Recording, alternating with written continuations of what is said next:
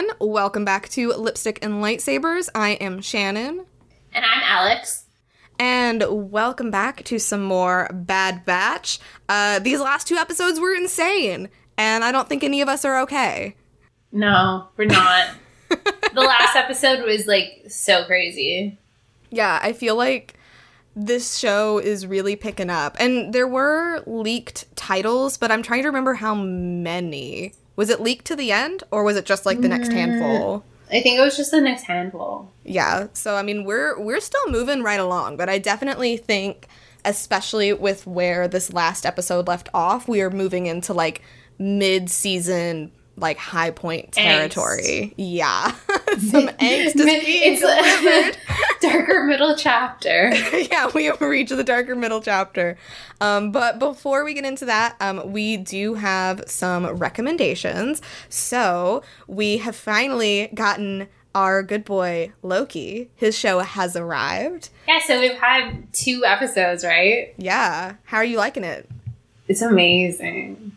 I've watched the first episode three times, and I've watched second episode three times. Mm-hmm. They're it's very good. Like it, like I. We always liked Loki. Well, I think our listeners, if they've listened before, they they know that we've rewatched the Thor movies and we kind of got this like new appreciation for Loki. I don't know. This iteration of Loki on the Loki series, like, he's amazing.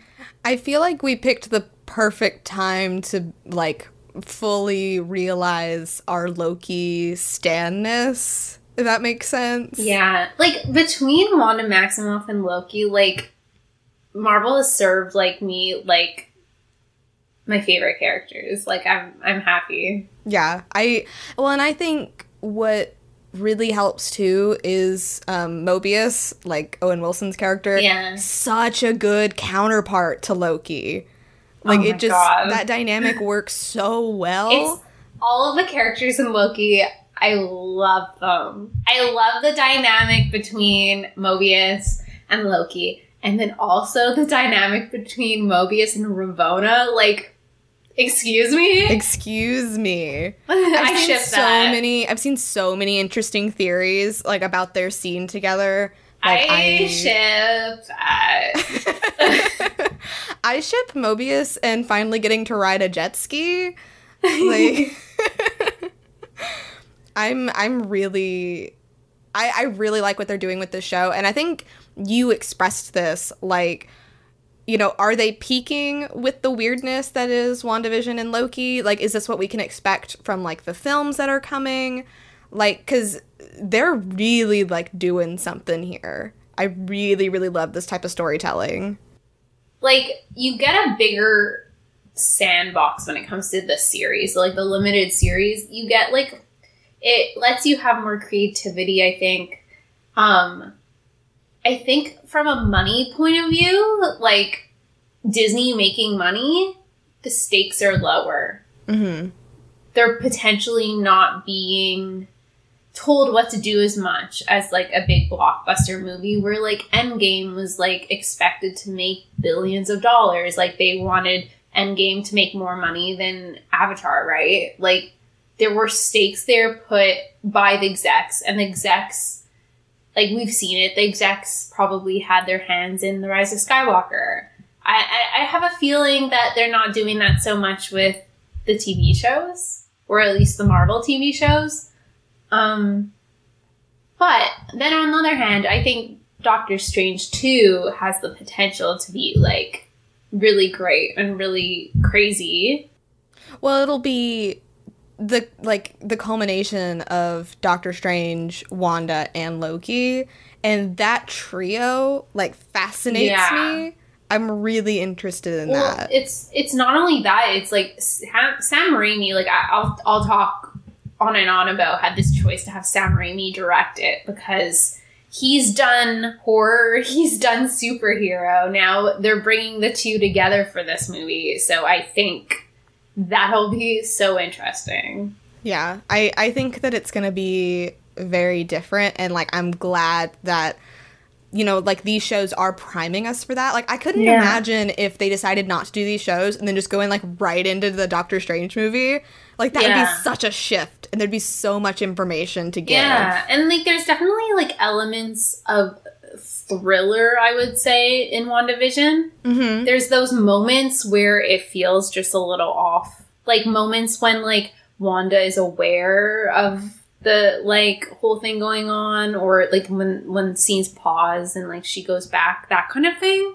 Mm-hmm. But um, this week, uh, Lizzie Olson said that the scary elements in Doctor Strange are like the scariest parts of Temple of Doom. Mm. Mm-hmm. So, like, I'm trying to think, like, as a kid watching Temple of Doom, the parts that scared me were like the monkey brain scene, and then the scene where Indy gets his his heart like ripped, is getting his heart ripped out or whatever. Yeah. So it's like gore, kind of like I, I think she mean I think she meant like it's like a lot of tension because I read that too and I, that's what I got out of it that it's gonna be like I don't know why like Doctor Sleep came to my mind because that movie is just like tense from the beginning and I think it's because of Uh-huh. the, the music.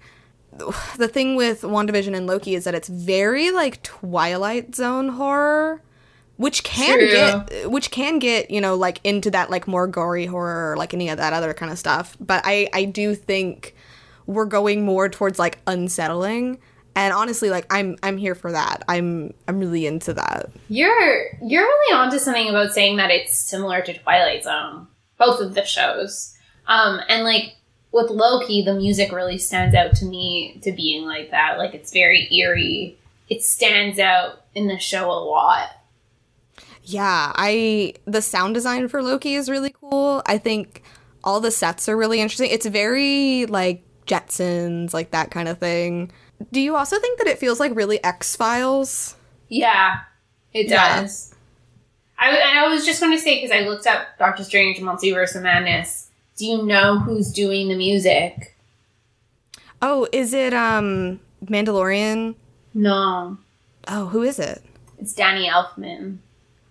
Really? Yeah, so like Nightmare Before Christmas, Danny Elfman.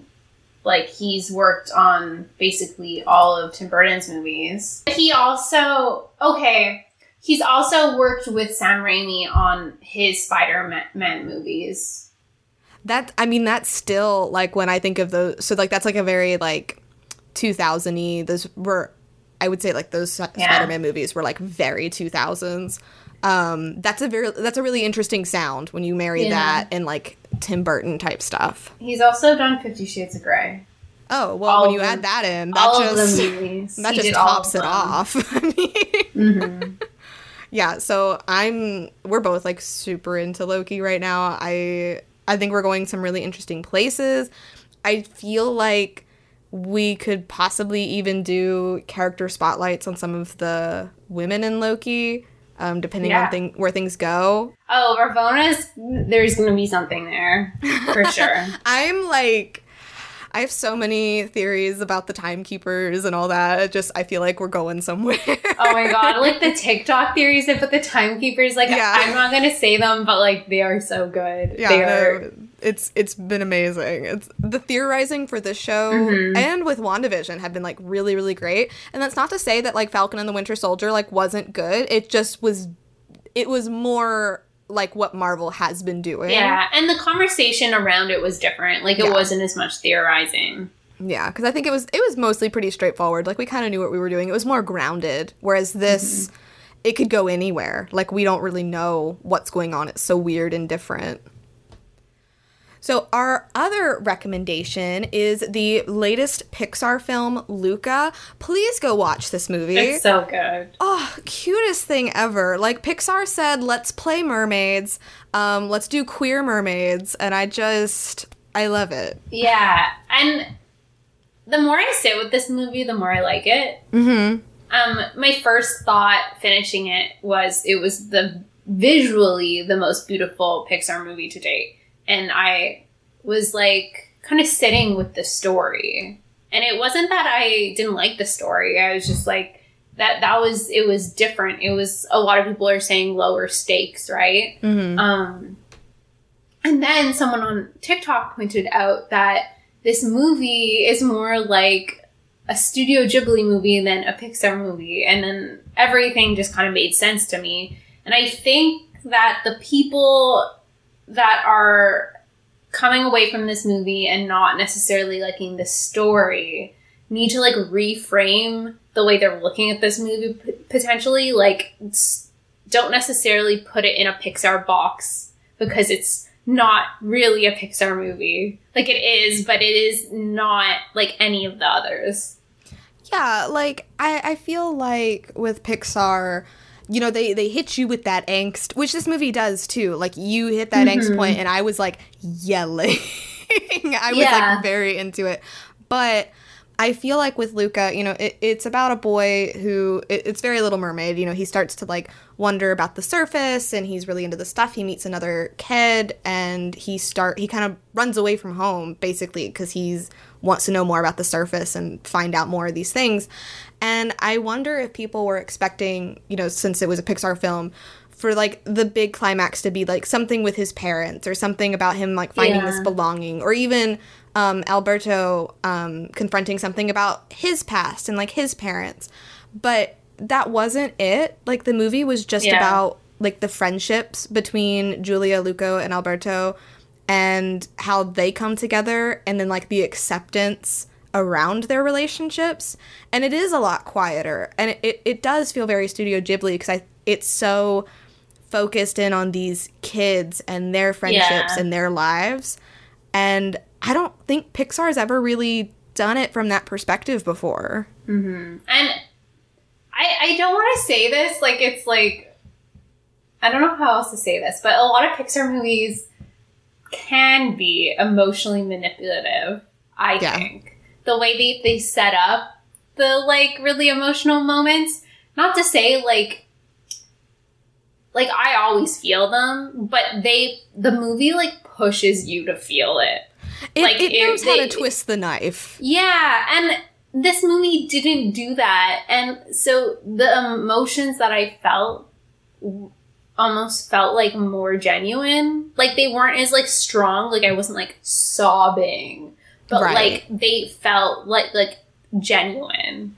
No, I, I agree with that because I, I feel like, you know, a lot of the times they, they push you to feel these feelings, and it's not necessarily because you care about the characters on that level.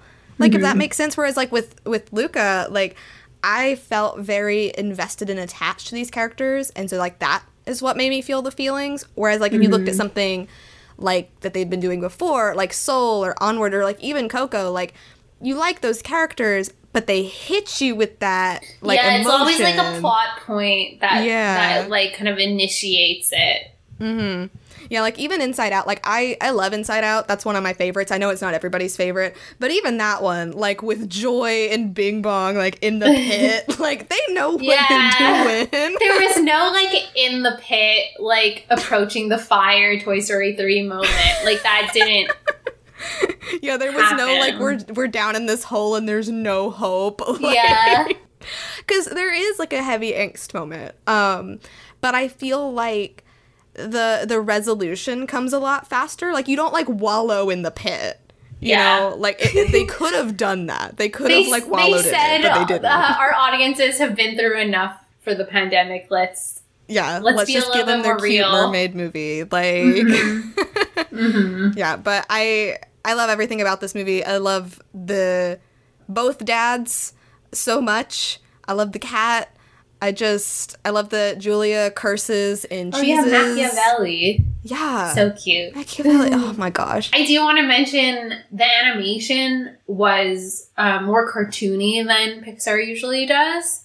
Um, the designs were cartoony, but also the way that the characters move was really snappy, um, beautifully like exaggerated timing. Like they really, I, I, I have a feeling the animators had a great time like pushing that cartoony timing. yeah I, I think they they played off the accents with that Yeah. like it kind of Like, flowed the- with their the- speech the way that like Italian is like yeah vocalized, like the the way that they emphasize different letters, like different vowels and stuff.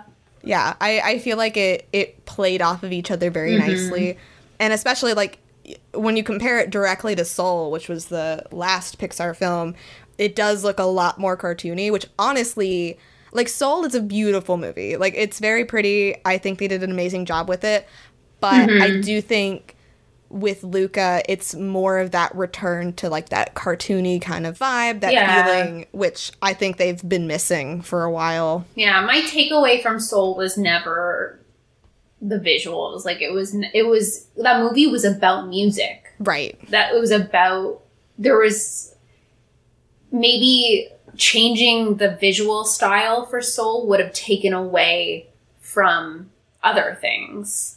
Where like I think this like Italian town was like the perfect stage for Pixar to try something new. Like it was, and because we were saying this, the story is much more Ghibli. Like for them to try something different with the visual style. Yeah. Just, I love it. Love that. Okay, so we also have some news this week. Um, we got news about two new books. Um, so the first one is the newest book from Amy Ratcliffe. It is Battles That Changed the Galaxy. So we're going to be talking about all of the, I'm assuming, the famous battles we've seen throughout Star Wars. Um, I hope so. It's it says that it's uh expands upon these momentous clashes and galaxy altering events as they unfolded beginning 13 years before the formation of the Galactic Empire. Which is interesting. Interesting. Yeah. So like when I when I think back to Amy Ratcliffe's stuff, I always think about women women of the galaxy. And I would love this book to have art like commission for it, but it doesn't look like that's the case. Eh? Yeah, um so there was a, a link with some like pictures that are going to be from it. Yeah. it. It's definitely like a I'm coffee table book. it. Yeah. It, it definitely looks like a yeah, it's more of a coffee table book kind of thing. now, I'll tell you what I am interested in. It's this map of Scarif. I love me a good map. a map. Yeah, there's a map. I would love a map of like all the battles because that helps me visualize. um, Oh my gosh, it really is a map. yeah, all the little islands. There's numbers. Like, oh, there's like where Bodhi was. Like, oh wow, Here's really where like Bodhi plot. died. Here's The, where the- like this, Jabari you can died. plot out everything.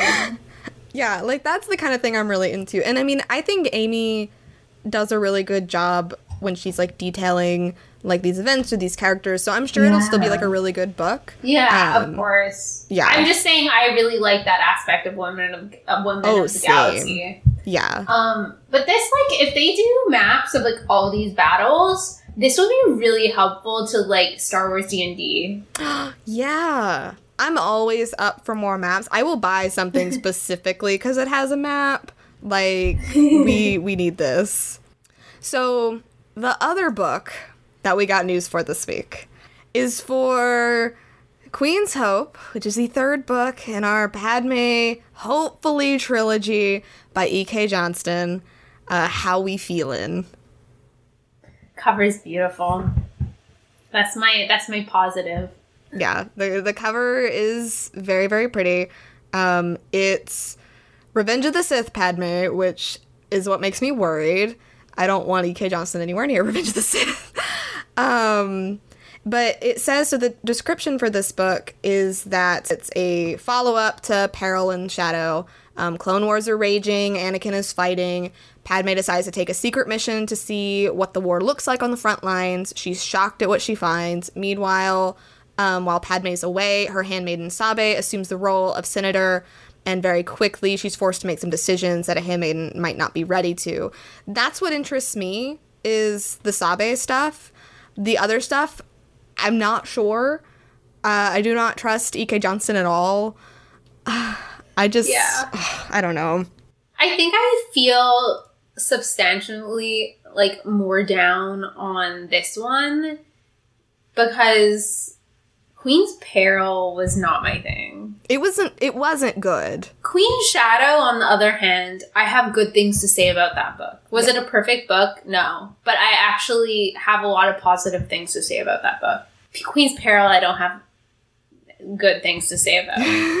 um, so I'm kind of like coming off of Peril, going into this new one. I'm feeling not great. I think if and this is kind of the thing, like uh, not everybody likes Queen Shadow, which is like understandable. I think the the part 5 was awful, but like the rest of it was oh pretty pretty okay. Like I I agree. I I enjoyed that book as well. I think if we were coming off Queen Shadow straight into Queen's Hope and we hadn't of gotten all of the stuff from E.K. Johnston, how she doesn't like Anakin and all her things about that, I'd probably be feeling different. I worry with her writing Padme that she's going to put her personal feelings and interpretations onto her, which I don't, I just don't know. Um, but that's like where my worries lie. If it's more like Queen Shadow than it is like Peril, I think it'll at least be fine. But I just, I don't know. I probably will read it just because it's not like her books are like hard to read, but keeping my expectations very low. Yeah. Yeah. Uh, and this book will be coming out November 2nd. So we'll actually be getting two Star Wars books in November because the other one will be the final Thrawn novel, Lesser Evil. That's coming so fast. I know. I don't know why they're trying to crank out all the Thrawn novels so quick. They're probably starting something else, maybe. Like they're they're starting a new thing with Thrawn, or I don't know. You think he's gonna be in um Bad Batch? I hadn't thought about that.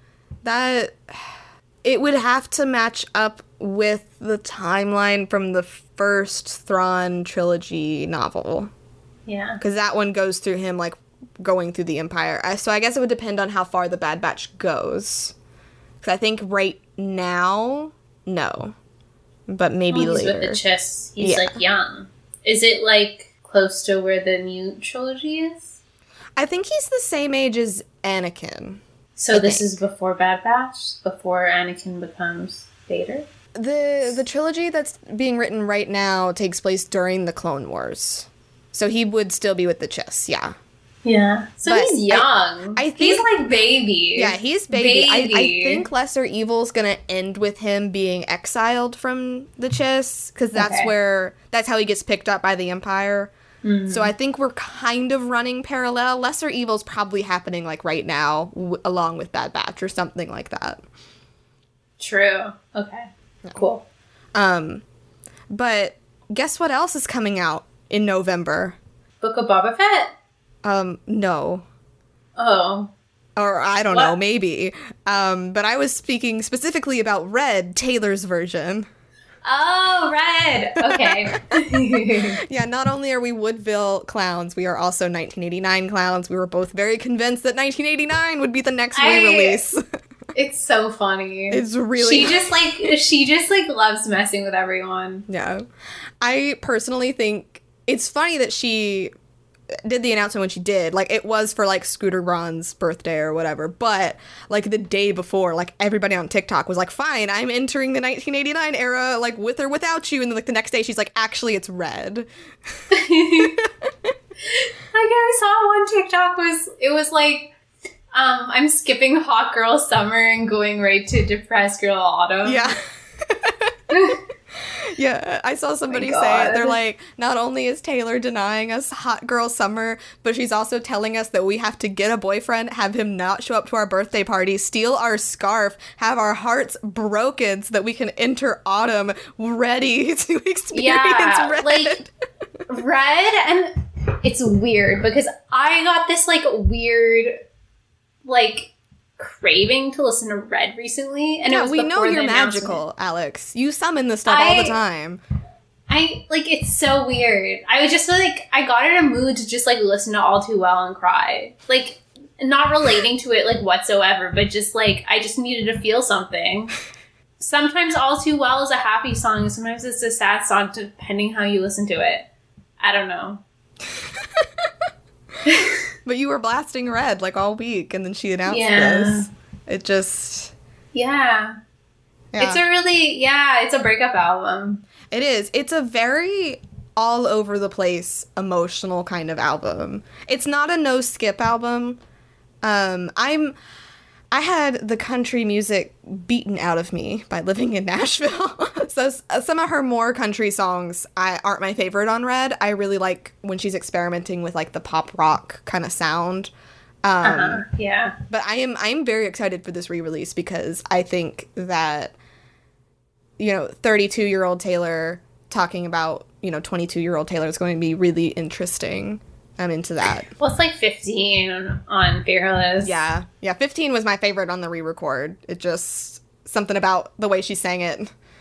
She gave uh, Jake Gyllenhaal a lot of time to get ready. so much. Okay, so I had I've I've listened to All Too Well. I had never listened to the bonus tracks. Um, so I had never heard the song about how he actually didn't go to her birthday party. And Oh I listened to that yesterday and I was like, wow, yeah, no, he's in trouble. Men ain't shit. Oh my god. oh, Jake. And like, and it's so funny because like Wildest Dreams like came out in like the Spirit trailer, which Jake Gyllenhaal is in that movie. And like the Easter egg wasn't that Wildest Dreams was coming out. It was that, oh look, here's Jake Gyllenhaal. Yeah, no, he he has six months to just disappear on the face of the earth. All right, but moving on to the Bad Batch. So this week our episodes are called Battle scars. And reunion. Battle Scars. Battle scars. oh, Jasper, Take a moment to think about Jasper Cullen. our um, Confederate vampire. oh my god. Yikes. Oh, no, yeah, no, Stephenie Meyer. That was not it. Oh man, Stephenie Meyer has made a lot of decisions that are not it, but so many decisions. the more that's what's interesting about Twilight. The more you dig into it, the more ridiculous it gets. yeah. Oh man, yes. But battle scars. Uh let's let's talk about so like before we get into these two episodes, I do want to say like both of these, you know, there's a huge tone shift because we're we're moving into like some darker things, we're moving into some more angstier subject matter, which I think we're building to something probably that's going to happen in the next episode or even the episode after that. Um, cinematography, amazing. Uh, but you had an interesting thought while you're rewatching these um, about the Wizard of Oz.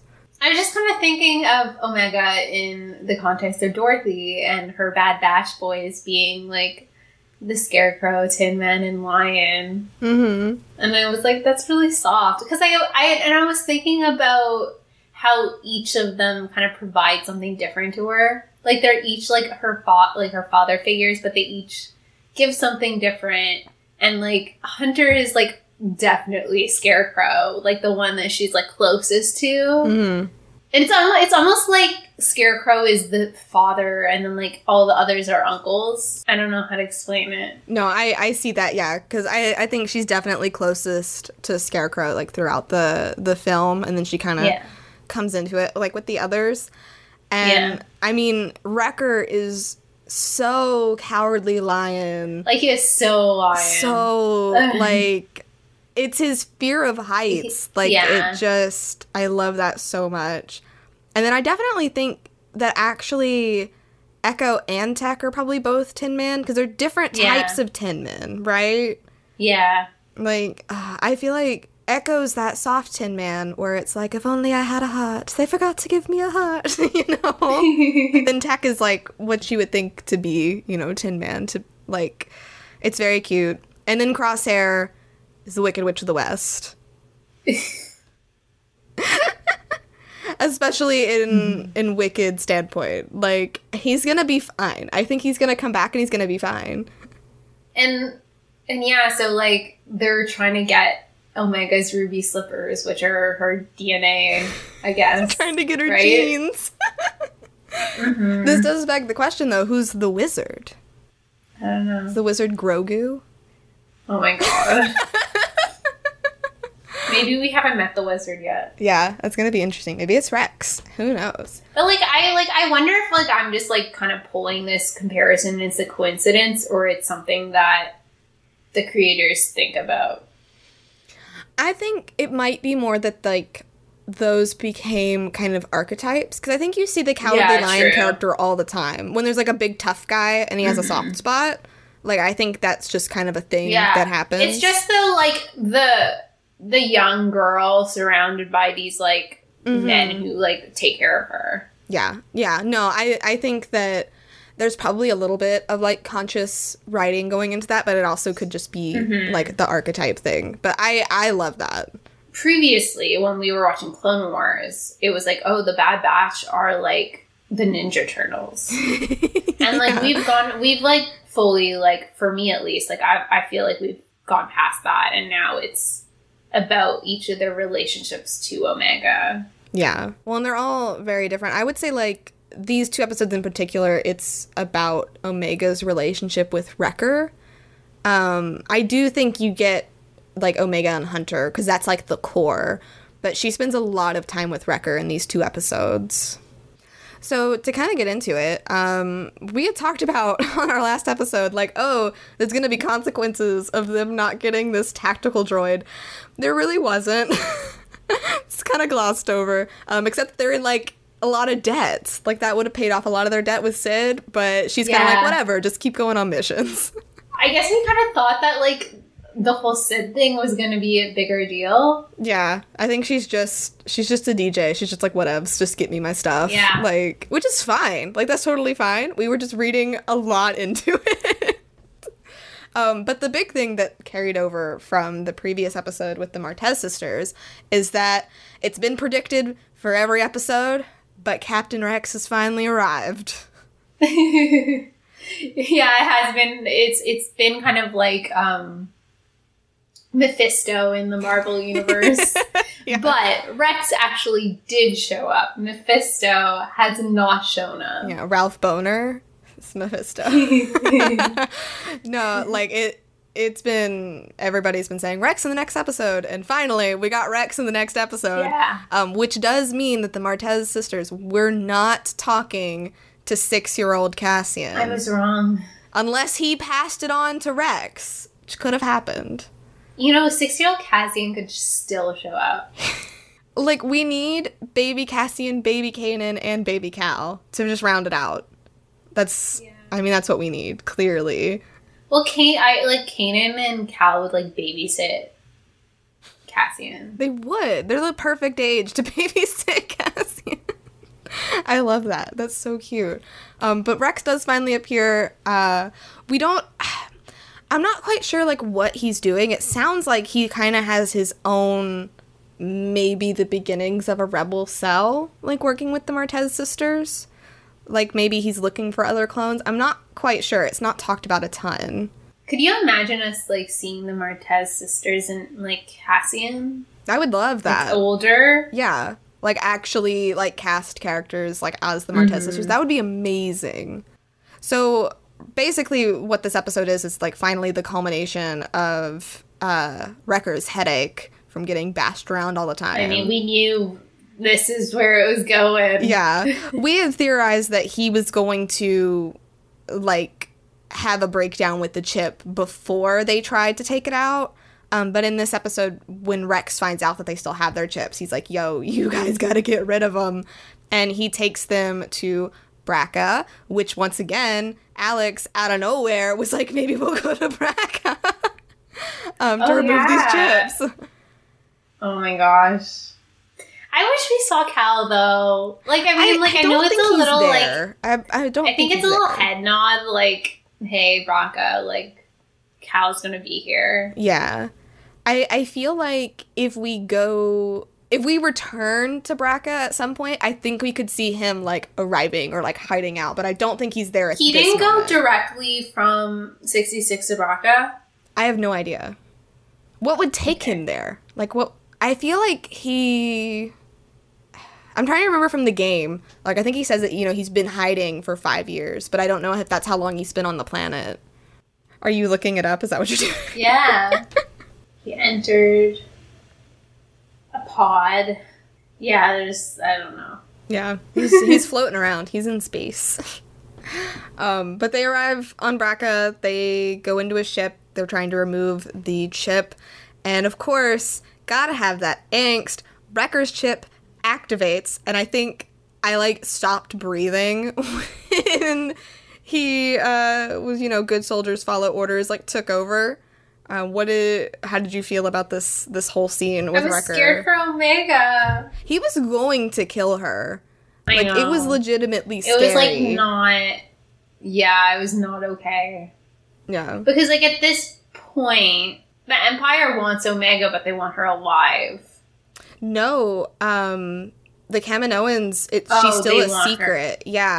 Yeah. Um, because that, that kind of gets Oh, into the other episodes. They want her alive, and the Empire doesn't care. They're just like, just kill the clones. They don't know what she is or why she's there. Mm-hmm.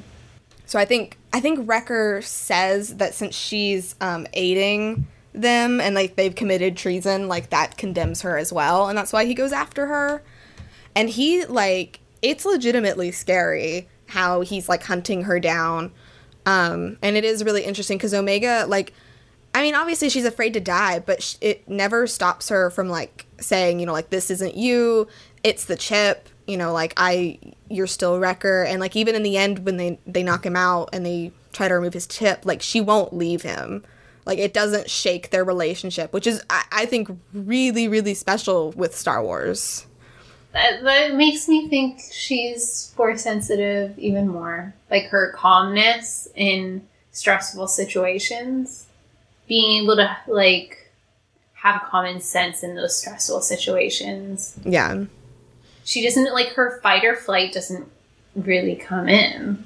She's very more of like stop, think, assess than mm-hmm. just like fight or flight, you know? I think she sees a lot more than they really even notice that she does. And I I really think that it's all showing you that Crosshair is to come back.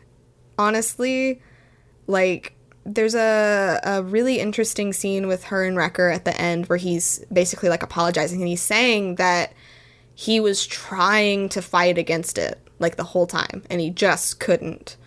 So it makes me think, you know, with these other clones with Crosshair, like are they in there like trying to fight back or did it just completely change the way that they think? Like what what are we going to see come from that?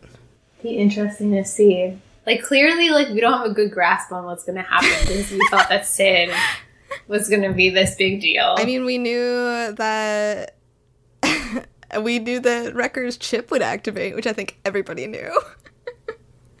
um, I mean, a lot of people are theorizing like what Crosshair's choice is gonna be. When you know, like, is he gonna choose the Empire of his free will? Are they gonna save him? Like, what's gonna happen? Which does kind of tie into the next episode. Uh, but like before that, you know, Rex asks, you know, Hunter and the Bad Batch to come with him, and Hunter says no, like they're on their own path.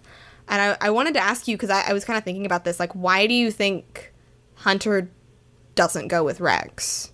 Because he's a good papa. His new object- objective is to keep his daughter safe.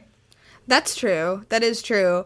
But like the others kind of fight him on it, like in the next episode, because they're like, you know, like we're soldiers. Like, what other path is there? Like, why didn't we go with Rex? We'd be free from Sid. And I think at this point, like Hunter can't really grasp what that is. Um, and I'm not quite sure what it is either. It's almost like he's looking for something, but he doesn't know what yet. Yeah, I think so. It honestly, it does kind of remind me of Mandalorian with like he's on this path now, like he was on this path with Grogu and he was trying to, you know, do things for him and I think he was growing and changing and his priorities were changing. And I think that's what's happening a little bit with Hunter. And I think he's very lost without the Republic and all he has really that he can like control and like you know get a firm grasp on is like protect Omega. And so I think that's just kind of all he can focus on Well, right that's now. his new objective. Yeah. Well, like I don't I think that that's all his objective can be because everything else takes a lot of like thought and reflection and what is the empire and like what is the republic? Like what is my purpose now that the war is changed you know? I think like clones haven't really had to think about that before. And clearly like mm-hmm. rex has and has chosen to keep fighting. So it's it's an interesting question for like what's going to happen when things are said and done. But like that does kind of bring us into the next episode because they are kind of like fighting him and on this and everything. But while they were on Bracca, they were spotted by some scrappers, which were probably not Cal Kestis because I don't think he's a scrapper quite yet. Um, but looks like Cal Kestis from the game. Um, they alert the Empire to their location, and the Empire's like, whatever. They send Crosshair literally to kill them. It's like, I don't care. Just just get rid of them. Like, we're done with it. Um, and that's when we get the confirmation that the Kaminoans definitely hired Fennec, um, and they're hiring other bounty hunters as well because they want Omega brought back. Yeah. They're paying the big bucks for bounty hunters. Yeah. They want those midichlorians. it does it does make me wonder like if they're gonna connect it that way, where it's like originally they wanted Omega and then they couldn't have her, so then they looked and they found, you know, Baby Yoda and then they Years later, yeah. though. I mean it is, And yeah. We've we've spoken about it on the show. Like, where are the Kaminoans? Like in that timeline, like where are they? Yeah. I, Are they I- wiped I out? think there's gonna be a big battle or something on Kamino. I think something's gonna happen. I'm not. I'm Yeah. not 100 percent sure. Um, but I was expecting Fennec to be like a recurring character. And now that we know that there's other bounty hunters and we see a different one, we'll talk about that at the end. It makes me wonder if maybe she was just like one of many like more of like a like a oh hey Fennec is in this episode she exists in this timeline then she's a character in the show you know what i mean And then we're gonna get. They're gonna. They're gonna tick off each of the yeah the bounty hunters one at a time. Are gonna show up. yeah like like do you think that that's We'll the like case boss. Um. Yeah. Yeah. I I think so. so we're done we're Um, done with Fennec though, okay, are we like we're going to spoilers on this episode now? Our bounty hunter in this episode is successful. right So will we need to see other bounty hunters?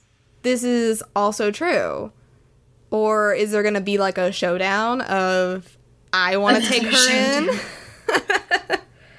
I I I don't know. I, I want to see Fennec again. I was hoping that she'd get to do more stuff, but it's looking like maybe if we're gonna see her story, it's really not gonna be till Book of Boba Fett, which is fine. It was cool to see her, but I was I'm I was excited hoping- for Book of Boba Fett now. Yeah, I am excited for that because I want to see her and I want to see, Cobb See- Vanth.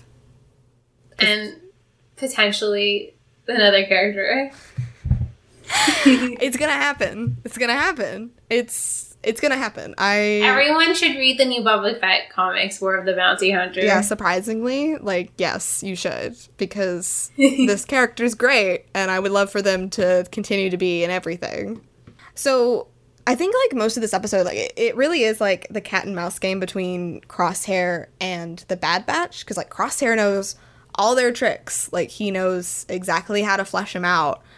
And the thing that I noticed especially watching it again is that like it's not just that Crosshair is under the influence of like the programming, but he also, I think, is angry with Hunter and is like frustrated.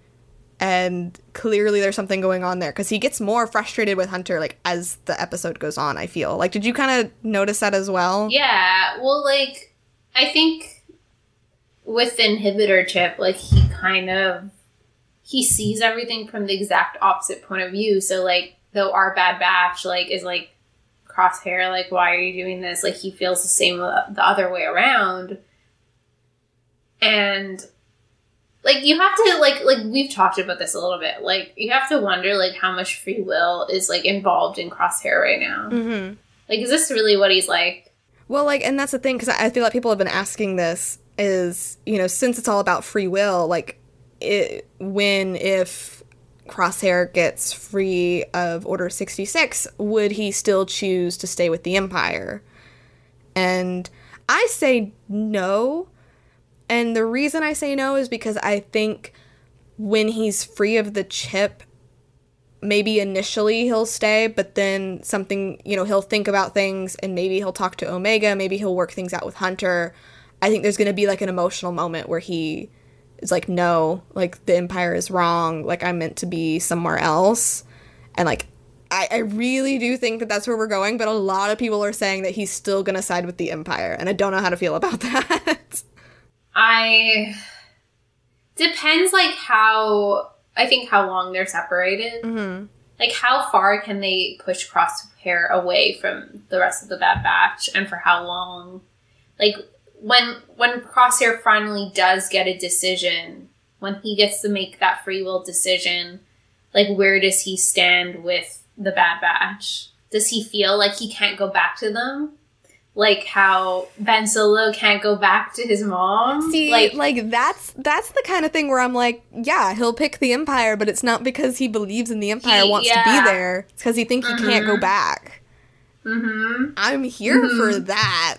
Ooh, because yeah, he's the he might see that you know the Bad Batch has moved on, or he's caused so much harm. There would be a change of you know like Omega convincing the Bad Batch, you know, like he can come back, like you aren't too far gone, and bringing him back. And I'm Yeah. very here for that. that would be very good. I would love that. Listen, I'm not saying that Crosshair. I'm like I'm not saying that I'm projecting Ben Solo onto Crosshair, but I'm projecting Ben Solo onto Crosshair. And am I setting myself up um, to get hurt again and to be upset with Star Wars? I'm p- probably. um, but I I gotta have hope that um, my baby boy will be fine and come back and have his family again because that's that's what I want. Star Wars. uh, that also kind of ties in.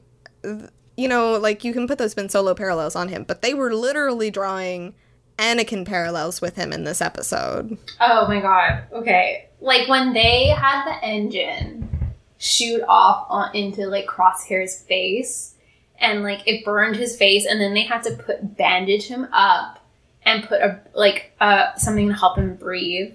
That was like so Vader. Oh yeah, and you know that was intentional because they left like one eye open, which everybody's been drawing. You know, parallels to the fight in Rebels. Like that was so intentional. Mm-hmm. And like, here's the thing about Anakin and Vader: he was a poor, misguided boy, like the ultimate sad boy. You know, Yeah. so But like same with Ben. yeah, Anakin goes to the dark side because he feels like there's no place for him anywhere else. Mhm. Like he's being welcomed by Palpatine. Like if the Empire is welcoming Crosshair and he feels like he can't go back to Hunter and the boys, like I that I I could definitely see like the Empire's like becoming a home for the clones, even if they're like not sure if what they're doing is right, especially ones who are just like stationed on planets and just kind of like hanging out, you know, because like you, you see that in other things too with the Empire where it's like, oh, this is just my job, like it's it's whatever, it just happens. And I could definitely see them, you know, I went from the Republic to this, like I don't know any other life. Like I don't know how to be any different. And I, I think that that will kind of be symbolized within um, Crosshair. And it does also make me wonder because they stop using clones, which is, you know, money reasons and that kind of thing. But like, what if the clones like rebel or something? And that's why they like officially stop using clones. I don't know if that would happen, but like if the orders stop working. yeah. Or like, we finally get our Stormtrooper rebellion. Oh my god. crosshair brings them to freedom or something because that i mean that would be interesting like they thought that they had them so well programmed and then it just they find a way to go around it i don't That's sort of know. sad though. That like like for, like if they were to like take the storyline that Finn was supposed to get and give it to Crosshair, Oh, yeah, would- it's very sad. No, no it's extremely sad because it was supposed to be Finn's. No. but Ugh. as we know with star wars nothing is safe True. Trust no one. Trust no. one. Assume everyone will disappoint you. so this brings us to the end of the episode, which is oh man, I was not expect like if you thought you were ready for the end of this episode, you were wrong. Like I don't think anybody predicted what was Yeah, I wasn't happen. expecting this. No. Um, so tell me, tell me about the end of this episode. What happens? So a bounty hunter arrives, and it is Cad Bane, our blue boy. Wow, wow. Not wow. not um Not Thrawn, or other blue boy. We have a lot of blue boys, with, and not a space barbarian. Those are different blue boys. Music got all like westerny, and it was like completely um, like a traditional western face off. Mhm. But also, this scene um, is almost like a reuse of a demo for like a deleted Clone Wars scene. But that scene is Boba Fett and Cad Bane. And um, obviously it's Hunter. And Hunter um, does survive this. But he loses Omega. Cad Bane gets the, the bounty. Yeah, I like this shootout was so tense. And when Hunter gets hit, like you just know that like Omega's gonna get taken. And the fact they had the audacity at the end to frame it from Hunter's perspective, like him waking up to this chaos, Omega's gone. Like, I like, excuse me, Star Wars. That's not okay. That's not allowed. Um, I have not watched enough of the Clone Wars to know really anything about Cad Bane other than the fact that I recognized him and I knew who he was. But I don't know anything about this character in particular. Maybe we'll have to dive into him more. Yeah, is he like a is he a soft boy? Is he a sad boy? Um, tragic backstory. What's his relationship with this little droid? Like, I don't really know anything about him. Uh, he works with he did work with Boba Fett, and he's worked with Ventress, uh, which I know from just reading about Ventress, basically. So that's interesting that he has her. I really like the memes that have come out of this where it's like Omega is gonna just annoy him and he'll just dump her or something. Or she'll like she's such like a little therapist. She'll probably like sit down with him and be like, So what happened to you in your childhood? What's your relationship with your father like?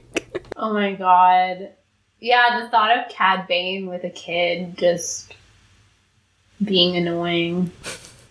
Because I mean, she's very resourceful. Like, like where do you think we're we're going in the next episode? Like, do you think it's gonna be a rescue? Do you think she's gonna break on her own? Like, I find it hard to imagine she would break free because I would assume that Cad Bane goes directly to Kamino. Mhm. Like, unless there was a pit stop made, like, and I, I don't see why narratively there would be a pit stop between getting her and then Kamino. right? So I think she will be back on Kamino. Yeah. I kind of want to like look up these leaked titles and like get an idea. Okay, yeah. So I definitely think that based off of these titles, which I we won't spoil for people who don't want to know, I I'm not quite sure where things are going other than that one episode is going to be on Ryloth. So either this arc will have wrapped up or it's going to be ongoing for several episodes. Which I'm not sure which is I, i'm not sure which way it'll go. It would be interesting. So we just talked about this how Fennec Shand probably won't come back. What if she saves Omega for like reasons? Oh, like, or she just wants Omega. Like, she wants to get the bounty. Yeah, well, because she knows it's valuable. Like that's the thing with like employing multiple bounty hunters. Like they'll fight each other for the bounty, mm-hmm. And that that would be interesting to like have an episode without the Bad Batch. Like it's just Omega and these bounty hunters. I don't think they'll do that, um, but that would be a different different way to go. It could go anyway. Like we saw, we thought Sid was going to be big. Do you think they'll go back to Sid and see if Sid has any ideas to help get Omega? Like, what, like, I feel like they have no way of knowing where. Oh, yeah. So, like, they have no way of knowing where Cad Bane is, but they heard about Fennec from Sid. So, I bet they'll go back to Sid to try to figure out, like, hey, you know, if she was hired to get Omega, like, there's a bounty out on her. Who set the bounty? Um, which she didn't yeah, find out before. any? Yeah, they don't have any reason to believe where the bounty came from. yeah, they don't have any reason Like to the- believe like, it's uh, they're not the audience. They don't know. Right. Yeah. Um, I do think it'd be interesting if, like, I, I assume that like when they rescue her, it'll be on Kamino. Like them going back to Kamino is like very interesting idea. like what's gonna happen. Like, is she gonna talk to Crosshair? Like, I'm not quite sure what's gonna go on there. Like, there's, I like that this show is so like, like I don't know where it's going. Like, I, I like The- that. The only reason why I'm questioning them going back to Kamino is because they already went back to Kamino for Omega. That's the only reason why I'm questioning it because like they already went back for her there once. That's this is true. This is very true. Yeah. I want to say that season finale might be a return to Kamino, and it, it could be that Omega's there, but it I feel like it'll be more about Crosshair. I'm not sure if this is going to be multiple seasons, how they're going to stretch it, or anything like that. But I feel like that feels like a like a conclusion of going back to Kamino. So maybe they'll break her out somewhere else, or I'm not sure. I honestly don't know. Uh, listeners, we have no idea how to predict this show. it's, it, it honestly, it surprises me like every week. Like I'm never expecting for it to give me what it gives us. Like I, I wasn't expecting this show to be what it is at all, which is a good thing. Like I think that that's really great because when we got Mandal like the Mandalorian, it was the same way. Like we were so like floored by what they gave us, and then they kind of lost it in season two. So I, I am glad to see that here again. Do you have anything else about the Bad Batch that you want to add in here? It is very it's a very good show. I love the angst. I hope Omega is okay. I hope that Crosshair makes good choices. yeah, drink some water and make some good choices. this is what we want for you. So, next for us, um, we will be continuing our coverage of The Bad Batch. So, we'll have, you know, our next two episodes in two weeks. But we are going to put out a separate episode to cover uh, Star Wars High Republic. That comes out um, June 29th. We will have an episode either on that day or sometime around there, um, just depending on how we finish the books. Um, I can say that I am a lot more impressed with this wave than I was the first wave. yeah, yay. Yeah. It's Cavan Scott. Cavan Scott. like, wow. he understands Star Wars. yeah, I'm I'm really excited to talk about Rising Storm. Um, Crash Point Tower is really fun. Um, it's it's gonna be it's gonna be a really nice time. I've started Crash Point Tower. It's great. Yeah. So like if you're saying like Rising Storm is that much better, I'm like, oh my god. Listen, like my expectations for it based off of the first book, so based off of Light of the Jedi, were like not great. Like I I didn't really like oh Light yeah, of the I Jedi. didn't like Light of the Jedi. um, I do still think so. Like, I will say this: that Rising Storm does fall into a little bit of a pacing issue that I think okay. Light of the Jedi had as well. But it is so much tighter, so much more character focused. The characters, Good. oh, this is what we want, Alex. so I'm very excited to discuss this book. It's going to be really, really great. Um, and I hope all of you guys are excited as well. Um, but that's going to do it for this episode. Love to hear your thoughts on um, Battle scars. and reunion. Um, if you want to catch up with us, we are pretty much always on Twitter at lip underscore lightsabers.